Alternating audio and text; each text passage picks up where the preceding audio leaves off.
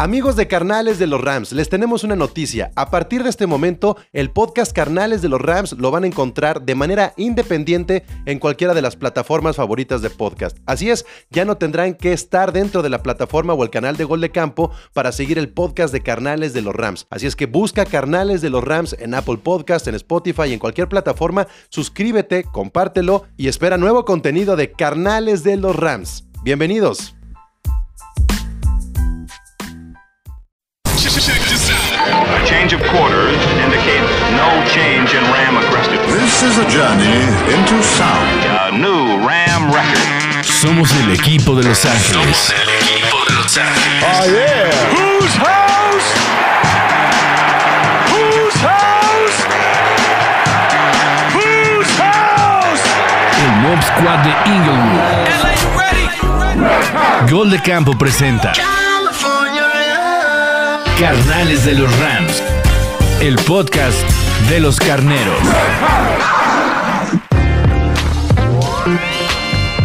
Sean bienvenidos y bienvenidas a una edición más de Carnales de los Rams.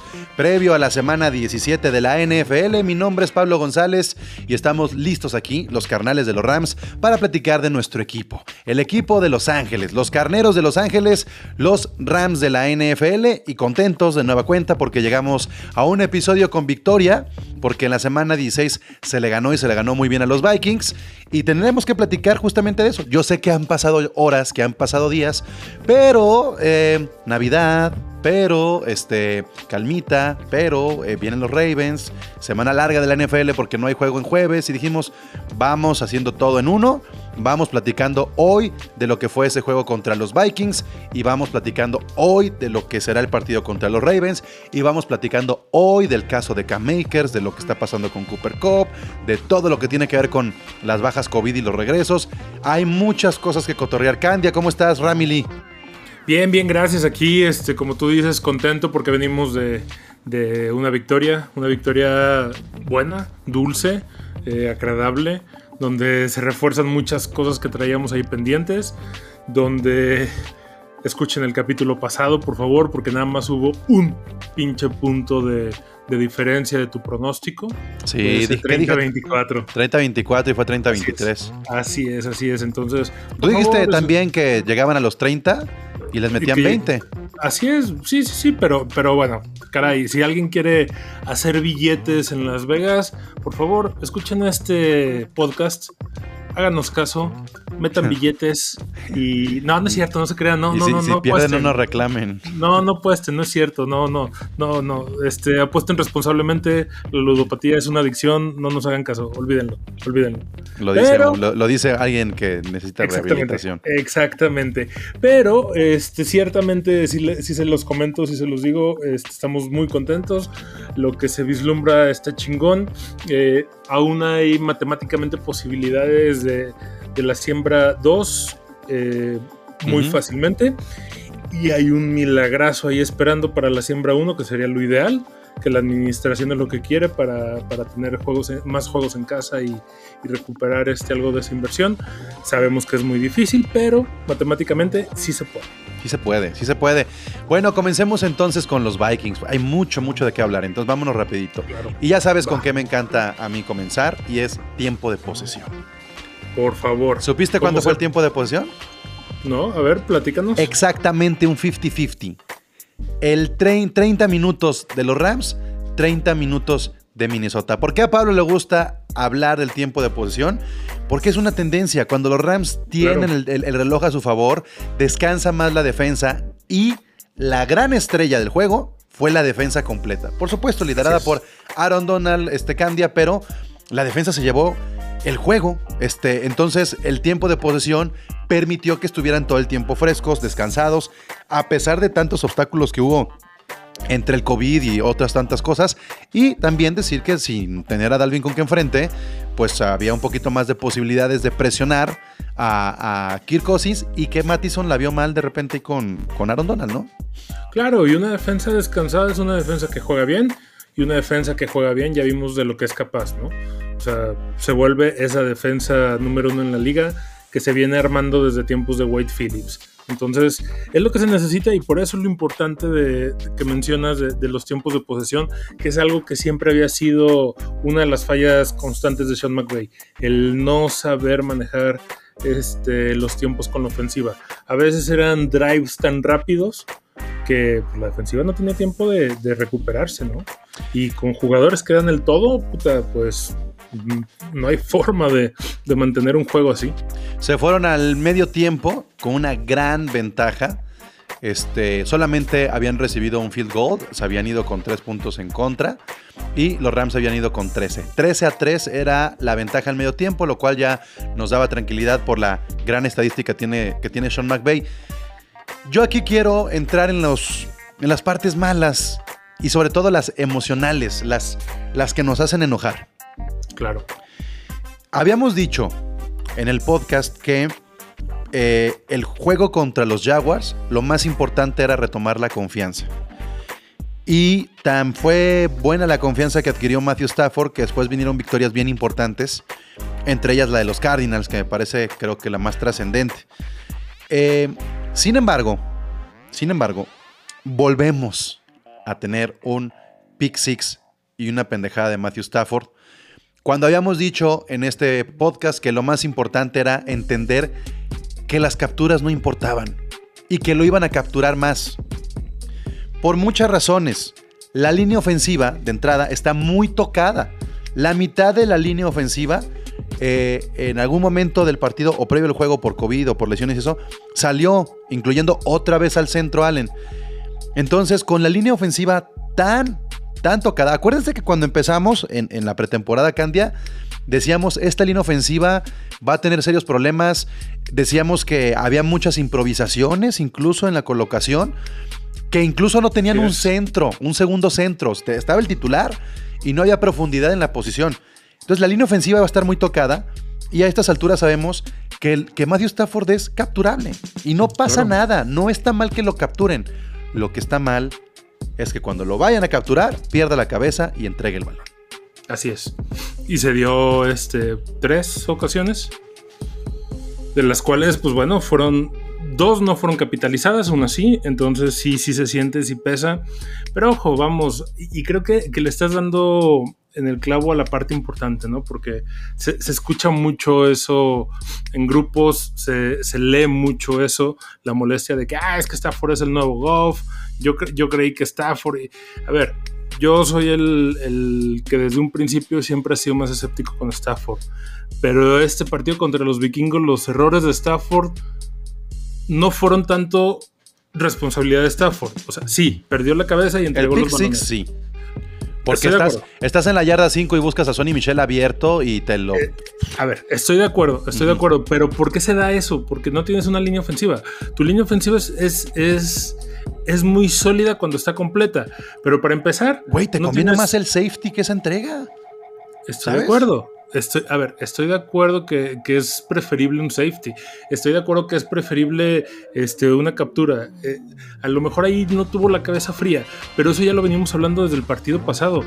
Stafford está aventando el balón como papa caliente porque tiene miedo. al- A ver, es un güey eh, que está en su último, penúltimo año de carrera. Es un güey que viene muy no, golpeado, creo, que yo, viene yo muy no, yo no compro esa. Pon tú que no, pero está en sus últimos años de carrera, viene muy golpeado, viene de un equipo donde nunca lo protegieron, lo último que quiere es seguir recibiendo chingadazos. Y aunque tiene una línea ofensiva sólida, cuando son titulares, su línea ofensiva cuando no son titulares no es para nada sólida. Entonces, y lo, lo dijimos en, en el capítulo pasado, Matthew Stafford cuando se ve rebasado, le da miedo traer el balón y lo avienta a lo pendejo. Así pasó este- esta vez con, con las intercepciones, con el pick six. ¿Qué es lo que pasa? Pues el güey se quiere deshacer del balón, no tiene la templanza para, para hacerlo inteligente. Ay, te me fuiste. Se me fue ¿Tiene Candia. esto de- de Ahí más está, allá? ya, ya regresaste. Perdón, Ah, tuvimos ahí. A lo mejor fui yo. sí, como no sé. que me congelé, no, ¿sabe? Ok. Decías. Entonces, decía, el- la, entonces, no, no- es tanto que sea un tema 100% de Stanford, sino que viene de que su línea ofensiva no está funcionando como debería, porque no están sus titulares. y porque volvemos al mismo problema que tiene el equipo. No hay, no hay una profundidad en el roster como debería de haberlo. A ver, los, los Vikings, este, la realidad es que los Vikings no, no sé, o sea, no se me hacía en ese equipo que nos tienen que meter en problemas y, y menos con, con estas bajas, ¿no? Eh, yo creo que hay, hay diferentes emociones y sensaciones en las intercepciones de Stafford. El pase largo que, que da a Van Jefferson y es interceptado, automáticamente hacemos corajes porque nos, nos acordamos también de, ese, de esa intercepción con, con Beckham. ¿Te acuerdas con Odell Beckham que, Sí. que lo buscó y también fue un fracaso? Sí, Pero entendamos algo, si no se dan estos pases, tampoco se hubieran dado las grandes jugadas que se han dado durante la temporada. así es. A veces te van a interceptar y a veces van a ser touchdowns como los que han metido tanto Van Jefferson como Beckham como Cooper Cup. Así Hay es. que entender que una intercepción en campo contrario, en yarda 20, 25, 30, pues es un despeje, ¿no? No es tan Sí, costoso. Te hace pasar no un coraje, pero es eso. Si, qui- si igual conectas y haces una jugada grande y significan 6, 7 puntos. O sea, Y la gran mayoría de las veces han sido jugadas grandes. ¿Con qué me quedo tranquilo? Y esto es lo más importante, creo yo. A pesar, a pesar de la mala versión de Stafford, tenemos equipo para levantarlo. Y no es lo mismo equivocarte cuando vas comenzando, cuando vas atrás del marcador, a equivocarte cuando tienes el marcador a tu favor. Así y el es. marcador a tu favor es consecuencia de un buen desempeño de tu ofensiva, incluyendo al coreback. Es decir, no pongo al mismo nivel este pick six que las otras tres intercepciones o, los, o la seguidilla de juegos que se perdieron contra Titans, contra Niners y, contra... ¿Quién fue el otro? Titans, Niners Y, y Arizona. y Arizona. No lo pongo al mismo nivel, aunque sí, aunque digamos, otra vez la. No, no es, no es otra vez. Fueron otros factores, fueron otras circunstancias. Debe de aprender, ni pedo. Lo está haciendo a la- así, a la mala, con los errores. Pero yo sí me quedo tranquilo porque el a pesar ya estuvo a nuestro favor al final, ¿sabes? Así es. Entonces. completamente, completamente, completamente. Y además, no es lo mismo, como tú dices, cometer esos errores con el marcador arriba y no es lo mismo cometer esos errores teniendo una defensiva descansada que puede corregirlos como lo hizo este, esta semana. Ahí te va otro dato para que estemos tranquilos. Tuvo tres capturas Stafford, ¿no? Ajá. ¿O cuántas tuvo? Eh, A ver, ahorita ¿tres? te digo. ¿Cuatro? para No, decir. ¿cuatro? No. Eh, Stafford tuvo. Matthew Stafford. No, no tuvo capturas. Tuvo tres intercepciones. Cero ¿No tuvo capturas. ¿Sí tuvo, sí tuvo capturas? ¿No? No, no tuvo capturas. ¿O no fueron contadas como captura porque Fueron no tres a? Kirk Cousins y fueron cero. No, por eso fueron tres intercepciones. Por eso te digo que la importancia de que te dejes capturar. Ok. Ah, es que, es que esa es mi conclusión. Los Mejor que Rams, te capturen a perder el balón. los Rams han recibido 25 capturas. Ok. El único equipo que ha recibido menos capturas que los Rams son los Bucaneros. Hmm. Con 21. De ahí en más, los Colts, Rams y los Vikings tienen 25 capturas. Entonces. Stafford, güey, relájate más con las capturas. Que te capturen, güey, no hay pedo. Hubiéramos preferido que estas intercepciones, porque ahora sí, ahí sí nos vamos al número de las intercepciones, eh, tiene bastantitas, ¿no? Claro. O sea, a- ahí sí nos vamos al número de las intercepciones, güey, Stafford ya se, está- se anda cargando 13, ¿no? Parece. Y hasta Este, eso le afecta en su rating, ¿no? Que trae ahorita un rating de 109. si tiene no recuerdo. 104. 104. Pero bueno, es, ahí. es- es una por otras. Por ejemplo, Brady trae 100, trae menos que Stafford, pero tiene una anotación más y tiene dos capturas menos. Pero mi, mi conclusión es, güey, no hay pedo que te capturen tanto. Lo que nos urge es que no entregamos los balones. Ahora, vamos entonces del otro lado, la defensa. Una defensa que ha sido en momentos muy criticada por la fanaticada de los Rams. Este, habíamos señalado mucho a, a Troy Reader. Me parece que Reader también ya está dando Esta, un esta pasote. semana que bien jugó. Esta Un pasote, que ¿no? bien jugó, qué bárbaro. Sí, no, no, no. Troy Reader esta semana se dedicó a callar bocas. Tanto en Latinoamérica como en Estados Unidos. Y, y lo de Greg Gaines también es increíble. O sea, Sí, cuando sí. se perdió a Sebastian Joseph Day, yo estaba muy temeroso. Eh, incluso las capturas que ha hecho Gaines son fundamentales. Veo Sí. una defensa bastante, bastante bien. Lástima que hay por ahí algunas lesiones que no han permitido eh, tener, tener a la defensa que podríamos merecer. Pero aún con las lesiones, Candia, creo que contra los Vikings, ojo, los Vikings eran una de las mejores ofensivas de la liga, ¿eh? Sí. Y no sí, le sí. permitieron una anotación a Kirk Cousins hasta el tercer cuarto. El tercer cuarto. Y sabes que es otra de las cosas que ha sido muy criticada por los fanáticos de los Rams y que al parecer va a volver a callar bocas. Raheem Morris empieza a sonar como próximo head coach de un equipo. ¿y ahora con quién? Eh, no- todavía no es nada confirmado, pero al parecer algo, algo tiene Sean McVay que, lo, que convierte a sus coordinadores defensivos en head coaches. Pues sí, eh, ojalá se regrese también este de los Chargers, porque Brandon Staley la qué putiza le metió a Houston. bueno, los Vikings ahora están situados en la octava o novena ofensiva, digamos, por touchdowns o eh, por donde lo quieras ver, hacer ahí tu formulita, más o menos. Eh, entre los pases, entre los touchdowns, los Vikings pues no están nada mal, están en un top 10 de la liga y los Rams lo supieron parar. Eh, ¿qué, más, ¿Qué más destacarías de este juego contra los, contra los, los Vikings? Los, los equipos especiales. Ese, ese regreso de, de patada de Powell, que fue el segundo que se da en toda la temporada en la liga, 61 yardas. Así es.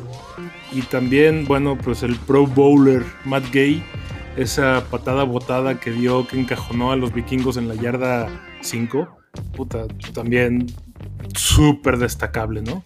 Que después del castigo dijo, ah, bueno, pues perfecto, boto el balón, lo pateo y lo dejo en la yarda 7, 8 y que mi equipo especial haga el resto para dejarlos más atrás. No, a ver, no me acuerdo de eso. ¿Qué pasó? ¿Por qué no me acuerdo de esa jugada? Este. ¿Matt Gay? Matt Gay, para despejar, no, Ajá. no, era, no era punto, era despeje de anotación. Ajá, ajá. Este, hubo un castigo, no sé por qué diablos, pero hubo un castigo. Entonces los adelantaron 15 yardas, 20 Ah, no, fue, fue la, ya, la conducta antideportiva que tuvieron los Vikings y Ajá. los adelantaron 15 yardas. algo así. Este, entonces, ¿sabes qué? Estoy, estoy adelantado, boto el balón en lugar Ya. de, de a balón parado Ya, y, y lo, lo empujo nomás despa- despacito, ¿no? ya, que, ya. que ya, eso es. Puta, eh, eso habla del gran toque que tiene Matt Gay para, para el balón. Entonces, este. Los equipos especiales jugaron bien, bastante, bastante bien. Muy destacable lo que hicieron esta semana. Sí. creo yo. Sí, muy bien, muy bien los equipos especiales, muy bien la defensa. Ya se ve a Von Miller mucho más hecho. Eh, No, claro. 89% de snaps, Von Miller ya está muy a la par de, de los que llevan tiempo en el equipo. Eh, Jalen Ramsey también haciendo lo suyo. El- toda, toda la secundaria me pareció que hizo un gran trabajo, a pesar de tener solamente a, a, ¿cómo se llama? A este, se me fue el nombre del Jefferson, a Justin Jefferson, porque Adam Thielen estuvo saliendo lesionado. Pero aquí es donde tenemos que entrar al siguiente tema y aprovechar lo que está pasando con el backfield de los Rams. Sonny Michel, increíble. Ya son Uf. tres los juegos de Sonny Michel. Ya no es una chispa, ya es una tendencia, ya es algo que está sucediendo semana a semana. Y Henderson, pues lesionado, se va a perder de cuatro a cinco semanas. Entonces, ¿qué hay que hacer? El regreso de Fong como que da un poco de aire, pero la declaración de McVay de que Cam Akers podría jugar contra los Ravens esta semana, Candia, ¿tú cómo lo tomas? Como que está bien, pero tiene que ser una válvula de escape. No tiene que ser explotado. Es una lesión. Es una de las lesiones más complicadas. De hecho, este, muchos medios especializados y, y sobre todo con tendencias médicas dicen que es de las lesiones que, que en caso de que jugara estaría sentando un nuevo precedente para todos los deportistas de alto rendimiento por el tiempo de recuperación que está teniendo. Entonces, eso hay de dos, ¿no? Primero de aplaudirse, pero segundo de preocuparse porque una lesión no, no bien recuperada, pues es arriesgar el resto de su carrera.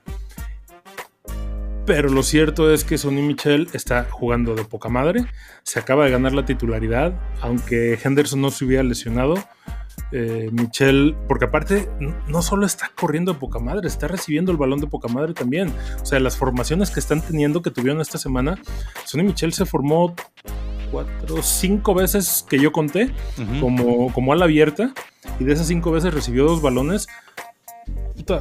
Mucho mejor que. Por ahí que- tuvo un drop medio gacho, ¿no? Sí, sí, sí, sí, tuvo un drop medio gacho, pero tuvo dos recepciones mejor que, que Tyren, ¿no?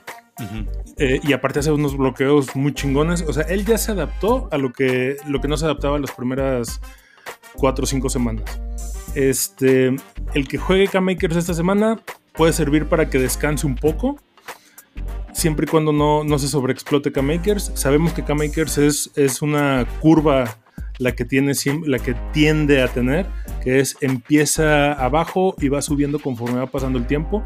Sabemos que su especialidad, nos lo demostró eh, la, la vez pasada, es en playoffs. Cada semana va mejorando. Entonces sí que bueno que empiece a jugar ahorita para que en playoffs juegue de poca madre. Junto con Sonny Michel hagan una dupla espectacular. Pero pues ojalá que no se lesione más. Yo, mira, va- vamos haciendo un repaso también de cómo está la cuestión de los lesionados para entender también cómo entra Cam Makers. Ernest Jones está considerado week to week, ¿ok? ¿Ok? Yo creo que no lo van a arriesgar. Y si juega, pues bueno, jugará, pero creo que a Ernest Jones lo tienen que aguantar un poquito más. Este, Gaines va a ser operado, pero podría jugar. De esas cosas raras, pero bueno, va a ser operado de la mano y puede jugar el fin de semana. Pues, al final de cuentas, pues las manos la necesitan nada más para echar madrazos, no necesariamente para lanzar o para atrapar. Entonces, Para medio detenerse. Allen también, habrá que esperar. Allen me está llamando mucho la atención, ¿eh? porque esto ya se está complicando demasiado.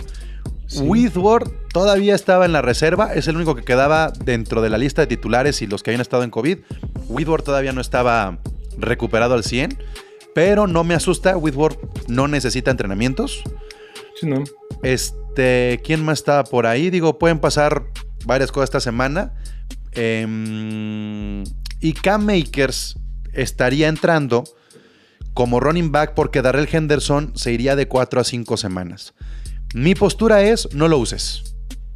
No lo uses al menos de que Sonny Michel esté lesionado. No hay otra. No, quieres, no quieres echarle tanta carga a Sonny Michel, juégale a los Ravens por arriba. Juega con, con el pase, ¿sabes? Okay. Y entonces mete a Jake Funk muy poco ahí como para... Este, ahora, yo no sabía que Jake Funk iba a regresar, ¿eh? O la otra, vuélvete creativo y pon a, este, a, correr por atrás a Cooper Cup. No.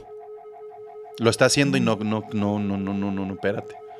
Nomás dos, o sea, dos, tres jugadas por cuarto para distraer. O sea, al final de cuentas lo que necesitas hacer es no volverte predecible. Y sabemos que en la NFL todo el tiempo están analizando lo que estás haciendo. Nada más. Rompe la, pre- la, la- predicción. Pues yo, yo sí estoy nervioso con Cam Akers porque independientemente de que ya haya regresado, también es una cuestión de ritmo, es una cuestión de playbook, es una cuestión de... no, nunca ha jugado con Sonny Michel, él tampoco. Entonces también cómo los tienes que rotar, cómo te pueden funcionar esta pareja. No sé, yo creo que con los Ravens verte la segura y ya dependiendo de ese resultado y cómo está el playoff picture, dale un poquito más con los Niners. Que ojo, una cosa con Sonny Michel, eso de que dices de, de solo si se lesiona Michel. Sonny Michel es 100% old school. O sea, ese güey corre, sus rutas son mayormente por la línea de golpeo por el centro y no se lesiona, no se lastima, no se rompe. Sonny Michel es 100% Sí. fútbol setentero. O sea, es a soltar vergazos y a recibirlos. ¿Y cómo gana se para como si nada. Sí, hijo de la chingada. O sea, Sonny Michel es, es admirable. Es admirable. Pues ahí está lo que pasó con los Vikings y dándole vuelta poco a poco la página para hablar de los Ravens, Candia. Venga. Eh, todos tenemos en nuestra mente aquella vez que se perdió en un Monday contra los Ravens de Lamar Jackson y nos hicieron cagada, no hay otra forma de decirlo. No hay más. Em, la única vez, creo yo, que Sean McVay ha enfrentado a estos Ravens. Y ahora se enfrentan con los Ravens porque es el juego extra. Los, Así es. las 18 semanas tienen que ver con que la división de los Rams se está enfrentando a la división de los Ravens, ¿no? Así es. Y entonces eh, se juega de visita, porque así se decidió, y ya cambiarán las cosas el calendario para el próximo año. Pero, bueno, vienen los Ravens, vienen muy tocados. eh, ha estado jugando el suplente de, de Lamar Jackson. Lamar Jackson no juega esta semana, ¿verdad? Pues según eso todavía no. Ok. Según eso todavía no. Este, han tenido muchas bajas estos Ravens. Es una defensa muy penetrable. Han permitido 49 capturas. 49 capturas. Entonces, a contrario a los Rams, yo creo que es un juego hecho para nuestra frontal. Así es. Ellos solamente, digo, eh, están haciendo muy buena labor, digamos, ofensiva, pero en la defensa le está costando un poquito más. Si queremos encontrar un talón de Aquiles es meterle muchos puntos a los Ravens, porque sí te van a meter, aún sin Lamar Claro. Jackson, te van a meter. Claro. Sí, claro. Tienen, tienen el, el esquema bien diseñado para, para sumar puntos. Pero bueno, el chiste es chingarte la defensiva, ¿no? Y creo que se puede. Y aquí lo que entra ya en juegos como este, pues es el morbo de las estadísticas, es el morbo de lo que está pasando con Cooper Cup. ¿Qué necesita Cooper Cup que suceda en las próximas dos semanas y qué podría pasar con estos, con estos Ravens? Cooper Cup tiene 14 anotaciones y los que le siguen son Evans, Thielen, Chase y Adams. Evans con 11, Thielen, Chase y Adams con 10. Cooper Cup tiene 1734 yardas y el que le sigue es Justin Jefferson con 1451. Quiere decir que va 280 yardas adelante de Justin Jefferson. Está cabrón que Justin Jefferson se aviente 250, 200, 300 yardas en las últimas dos semanas. Eh, Davante sigue con 1362, está muy atrás, prácticamente 400 yardas atrás de Cooper Cup. Y hablando de recepciones, Cooper Cup tiene 132, Davante tiene 106. También lo mismo, son 25 más o menos, 25 recepciones adelante de Cooper Cup. Tendrían que romper el promedio de lo que ha hecho Davante en, en estas últimas dos semanas y Tyreek Hill tiene 104. Todo está proyectado, Candia, para que Cooper Cup se quede con el, la triple corona de un wide receiver. La triple corona de un wide receiver de tener el puesto número uno de anotaciones, número uno en yardas y número uno en recepciones. ¿Desde cuándo no pasa esto? No pasa desde el año 2005 que Steve Smith de, los, de las Panteras de Carolina hizo la triple corona con 103 recepciones, 1563 yardas y 12 anotaciones. 16 años que no pasa la triple corona. Y si hablamos de los números, Cooper Cup ya rebasó los tres números de Steve Smith. Así es. Ahora, yo sé que tú no lo consideras aún así y, y que le vas más al running back de Colts. Pero yo creo que ya es tiempo de empezar a meterlo en la, en la discusión de. No, en la conversación tiene que estar. De hecho, tendría que estar más que Matthew Stafford. O sea, el Matthew Stafford no, No, no, no, no, claro, no figura claro. ni de broma. Matthew Stafford, eh, desgraciadamente, o- aunque tiene los números, como lo decías este, en capítulos pasados, de que es el sándwich entre Aaron Rodgers y Tom Brady. Y aún pues así metieron a Stafford- Kyle Murray al, al Pro Bowl en lugar de Stafford. Pero bueno, es que el pedo de- del Pro Bowl, eh, ahí está tocado el tema de- los votos, ¿no? Sí. O sea, ahí. ahí Y voy a decir algo gacho, pero también la raza. Sí, claro, claro. o sea, tiene que haber un poco de todo y, y- y importa que sean Sí, ser Brady y Kyle Murray, la verdad. Así como la, La raza le afecta a Cooper Cup. Y, y ¿sabes qué? Nomás porque no hay, no hay latinos, pero el día que haya latinos, va- tienen que cubrir, van a tener que cubrir la cuota. O sea, a huevo. Les hace falta alguien café, ¿no? Lo dice Gabriel Iglesias claramente. A mí me invita a Disney a sus películas porque les hace falta cubrir la cuota café. Nada más. O sea, y es una realidad. Y no tiene nada de malo también. Vivimos en un mundo en el que todo el mundo se ofende de todo y hay que ser incluyentes en todo. Entonces, pues, puta, ni modo. Es lo que es. Es lo que es. Sí, sí, sí, sí. Está- estaba viendo la lista de los receptores con, con más, este, bueno, los receptores incluidos los Titans con, con más recepciones y, Ajá. pues sí, las alas cerradas son, son blancos, ¿no? Entonces, ahí está Cooper que Cup y, y por ahí aparece Renfro, el de los Raiders, y de ahí en más, pues no. Pero bueno, es, es que sí, son factores de popularidad. Pero bueno, Claro. lo- a, a lo que yo iba con estos datos es que contra los Ravens, también se podría, se podría llegar. Mira, con que Cooper Cup rebase las 110, 115, seguiría vivo el tema del el récord de Calvin Johnson. Claro. Y más de 90 yardas por partidos consecutivos. Eso ya, lo ese, ya es, ese ya es suyo. Sí, ya es suyo, pero lo sigue, lo sigue elevando ¿En cuántos va? en 14. Ok. O sea, que lo sigue elevando. Eso está muy chingón porque entonces va, va a durar más tiempo el récord para él. Ya. Ya, ya, ya. No. ya. Estoy buscando por acá los números de yardas permitidas por aire. Ok. De los Ravens. Los Ravens son el peor equipo por aire de la liga. De lujo. Los lujo. Ravens han permitido 4.433 yardas por aire. Y hasta hace dos semanas eran los Seahawks, ¿eh? Los Seahawks han permitido 4.264. Entonces ya son casi 150 yardas de diferencia. Y en promedio, es decir, eh, yardas por recepción, El peor equipo de la liga son los Ravens. Permiten en promedio 13 yardas por recepción. Es un chingo, ¿eh? Es, es un cabronal. O sea, en 13. cada recepción es primera y 10. 13 yardas por recepción. El que le sigue son Lions y Cowboys con 12.2. Es muchísima la diferencia. 8 entre, entre el penúltimo y los Ravens. Uf, Son datos que, que importan. Ahora, claro. ¿Por qué? Porque los Ravens no, no permiten tantas recepciones, pero permiten jugadas grandes. Quiere decir que la secundaria de los Ravens está hecha para Matthew para Stafford. jugadas grandes. Para Matthew Exactamente.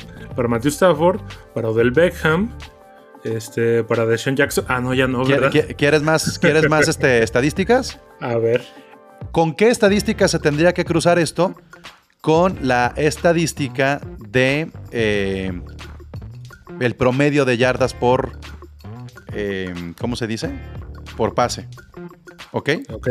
Matthew Stafford promedia 8.1 yardas por pase. 8.1. Arriba de él está Kyle Murray, también tiene 8.1. Garoppolo 8.5. Burrow 8.7. Y ya.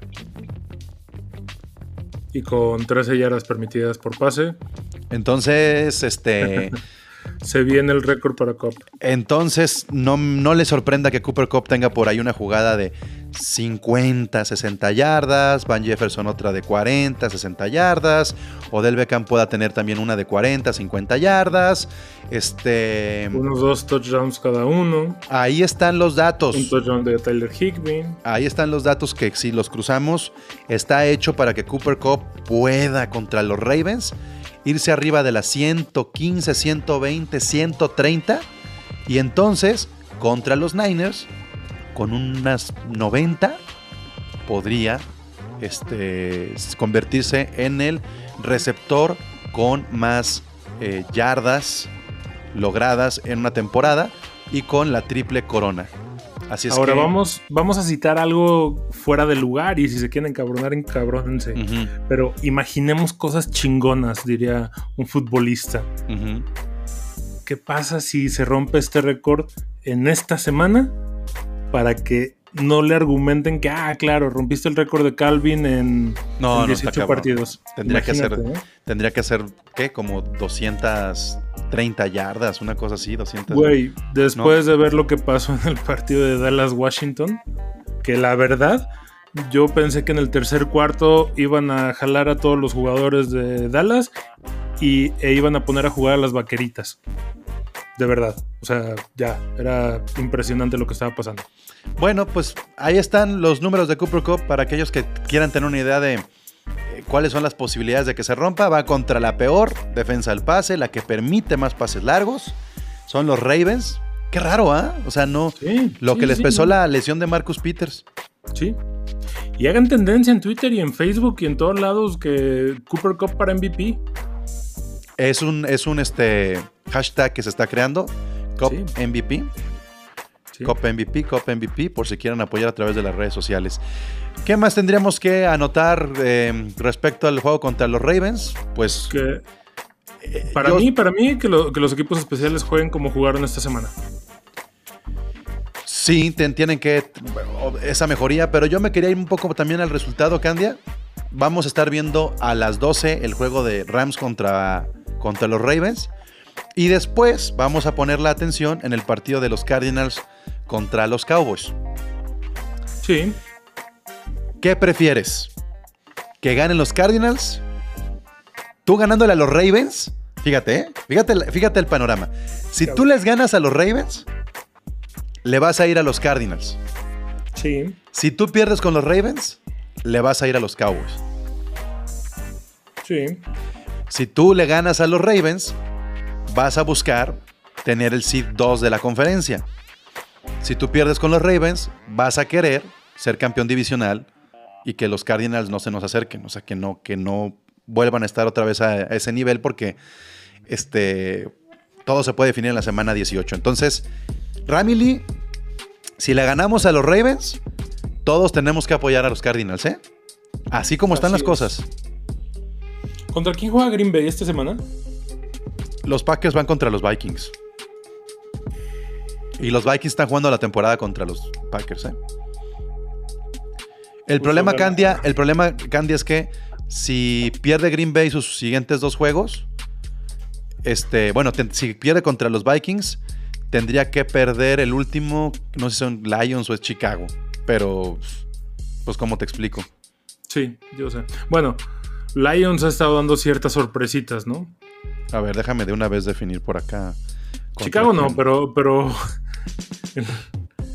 confío, ¿sabes qué? En que Jared Goff está jugando para los Rams mejor ahorita que está en Detroit que cuando estaba en los Rams. El último es Packers contra Lions. En Detroit. Puta, estoy O confiando o más. sea, si- si- imagínate el, el- el panorama. Los Vikings le ganan a los Packers y semana 18, Goff contra los Packers en Detroit y gana. y, gana, y le gana a los Packers. Como, No, lo, como, estaría- como lo hizo con los Cardinals. Sí, no, no mames, estaría. Retiramos el ese- 16. Sí, claro, claro, definitivamente. Y a aquellos que dicen, ¿por qué siguen hablando de Goff? Pues porque sigue involucrándose en las Claro, posiciones claro, porque- que tienen los Rams. Porque, porque su, su equipo está. De su equipo depende el futuro de los playoffs.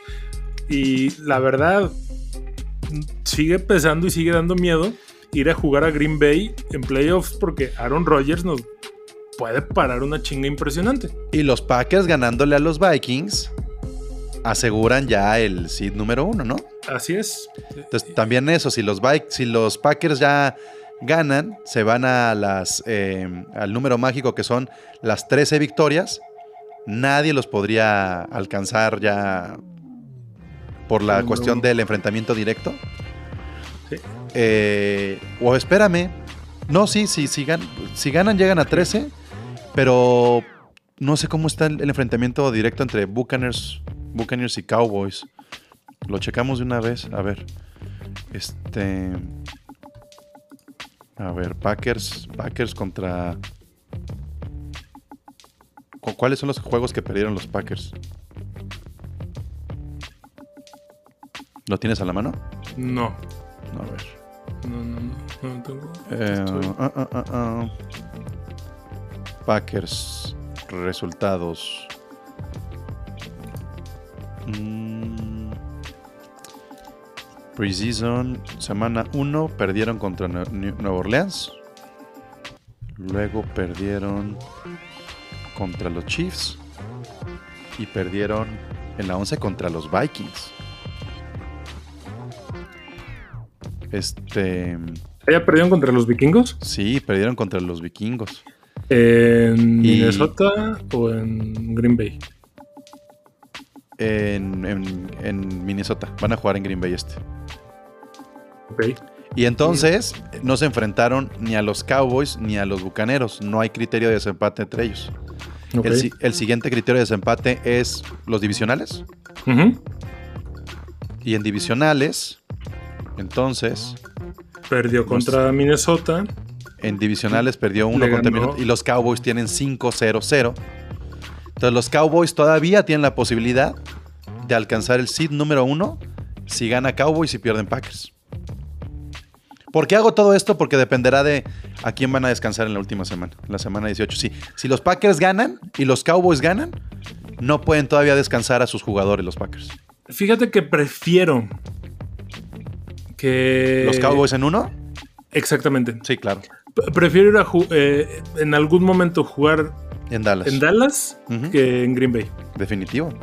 Entonces, Entonces vamos O sea- Cowboys. O sea, los Cowboys. Es que ahí está el dilema, porque los Cowboys van contra Arizona. exacto. Ver, Entonces vamos Cowboys sí o sí. Sí, Vamos Cowboys sí o sí. Ahora, ¿cómo están los horarios también? Ah, pues no, los, los, eh, los Packers juegan después. El juego de los Packers es el Sunday night. Entonces, cuando jueguen los Packers, ya vamos a ver el resultado de los Cowboys. claro. Entonces tenemos que ir Cowboys sí o sí. Con Mira, esta. ganando los Cowboys nos quitamos un, un, un pendientito. Este. puta, Pues, díganlo ustedes, Ramily. Díganos ahí con el hashtag carnales. Carnales a ver Rams. si vuelve. A ver si vuelve a salir este Y- positivo Aaron Rodgers entre hoy y mañana. Cállate, no, no, no, tampoco. tampoco. No, no, no, no, sin, sin que pase mayores, nomás que salga positivo. Aparte ya están cambiando el protocolo a que sea cinco días en lugar de 10 y sabe cuánta cosa. Bueno, Candia, pues hasta aquí llegamos. ¿Algo quieras agregar respecto a esta semana 17, nada. las últimas noticias? Ando intentando nada, tú tranquilo. así ver por acá. Ah, ¿sabes quién falta y que ya fue activado? Noteboom también. Nos faltó hablar de la activación de Noteboom. No, boom. Que es banca, pues, pero ha estado ahí entrando el también. Sí, y tiene, tiene lo suyo. Bueno, pues Sólido. hasta aquí entonces, eh, ¿qué, em, qué, qué récord, eh, perdón, qué, hoy no más, ya, es que ya es tarde y llevo dos podcasts. Este, ¿Qué resultado vislumbras para el juego contra los Ravens? Mm, mm. ¿Qué será? Ah, ahora sí va a estar medio jaladón, pero 40, 18, 40, 40, 21. Bueno, yo voy 32-14. Ok. A ver, 32-14, a ver, a ver qué tal. a ver, a A ver. ver cómo nos va. Ya está, Candia, muchas gracias. Cuídense. Solamente nos queda despedirnos como lo hacemos aquí, con el grito que retiemble así. Whose house? Rams house. House. A change of quarters indicates no change in Ram aggressiveness. This is a journey into sound. A new Ram record. Somos el equipo de Los Ángeles. Somos el equipo de Los Ángeles. Ah, Whose house? Whose house? Whose house? El Mob Squad de Inglewood. Gol de Campo presenta Carnales de los Rams. El podcast de los carneros.